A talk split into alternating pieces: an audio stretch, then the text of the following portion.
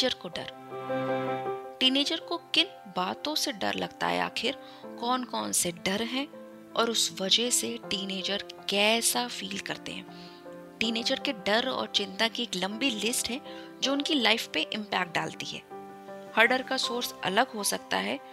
तो आज मैं एक नई सीरीज़ शुरू कर रही हूँ इसी टॉपिक पे टीनेजर के डर पे। और हम हर दिन हर एपिसोड में एक नए डर के बारे में बात करेंगे। तो आज का डर है फियर ऑफ़ फेलियर कई टीन को फियर ऑफ़ फेलियर या असफलता का डर रहता है। अब चाहे वो एकेडमिक्स हो, उनकी एक्स्ट्रा करिकुलम एक्टिविटीज़ हो, या किसी और फ़ील्ड से भी रिलेटेड हो। ये डर उनको इतना ज़्यादा डरा देता है कि वो रिस्क नहीं लेते पूरी मेहनत से अपने गोल पे फोकस नहीं कर पाते, उस गोल को अचीव नहीं कर पाते। ये इस वजह से भी हो सकता है कि उनके ऊपर सक्सेसफुल होने का इतना ज़्यादा प्रेशर है, जिस वजह से उनके खुद की सेल्फ एस्टीम सेल्फ रिस्पेक्ट बहुत कम हो जाती है, वो मोटिवेटेड नहीं रह पाते। फियर ऑफ़ फेलियर के जो बेसिक कॉज है, किस वजह से होता है? उसमें सबसे पहले आता है हाई एक्सपेक्टेशन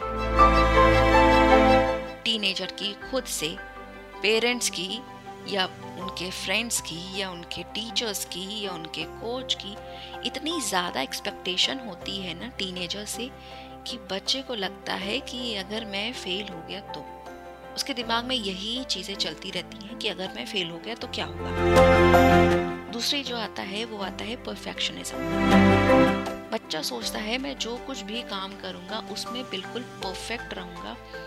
बिल्कुल ए वन रिज़ल्ट आएगा, उसमें ना मॉडिफिकेशन के कोई चांसेस रहेंगे, ना उसके रिजेक्ट होने के। अब परफेक्शनिस्ट होने के चक्कर में वो एक्शन नहीं लेता है और ये इस वजह से उसको फियर ऑफ़ फेलियर का भी डर रहता है कि अगर मैंने कोई काम बिल्कुल परफेक्ट किया और मैं फेल हो गया तो। उसके बाद आता है थर्ड है lack of support lack of support में अब बच्चे को डर तो है, डर किस वजह से है कि उसको क्योंकि सपोर्ट नहीं मिल रहा कहीं से?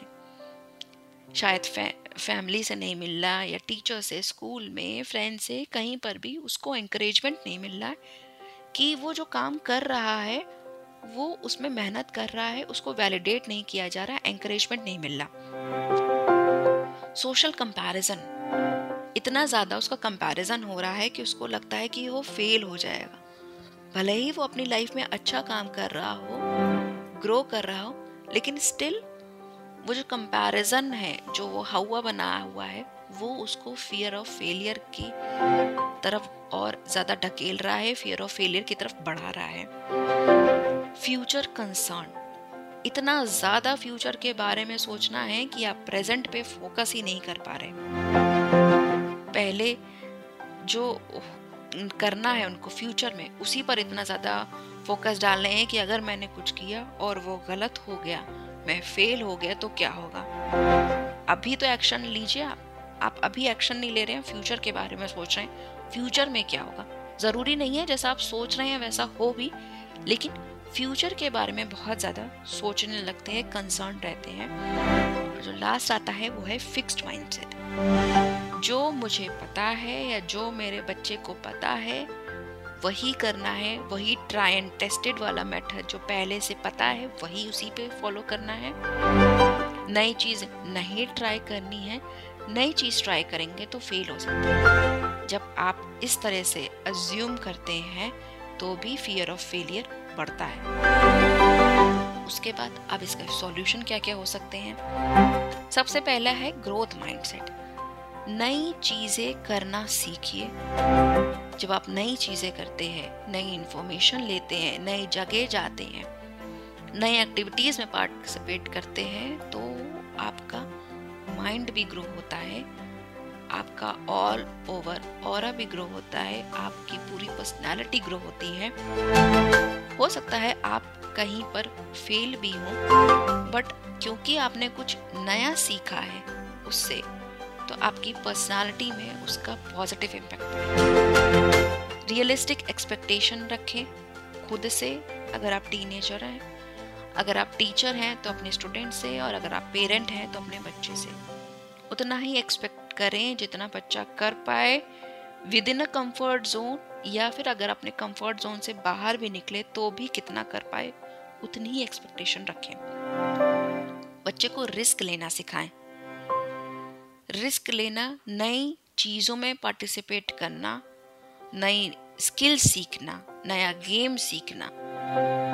कोई भी ऐसी नई चीज़ ट्राई करे, जब वो नई चीज़ ट्राई करेगा ना तो फियर ऑफ़ फेलियर शुरू में रहेगा बट क्योंकि कहीं ना कहीं उसको उसमें सक्सेस हासिल मिलती जाएगी तो वो फेलियर कम होता जाएगा।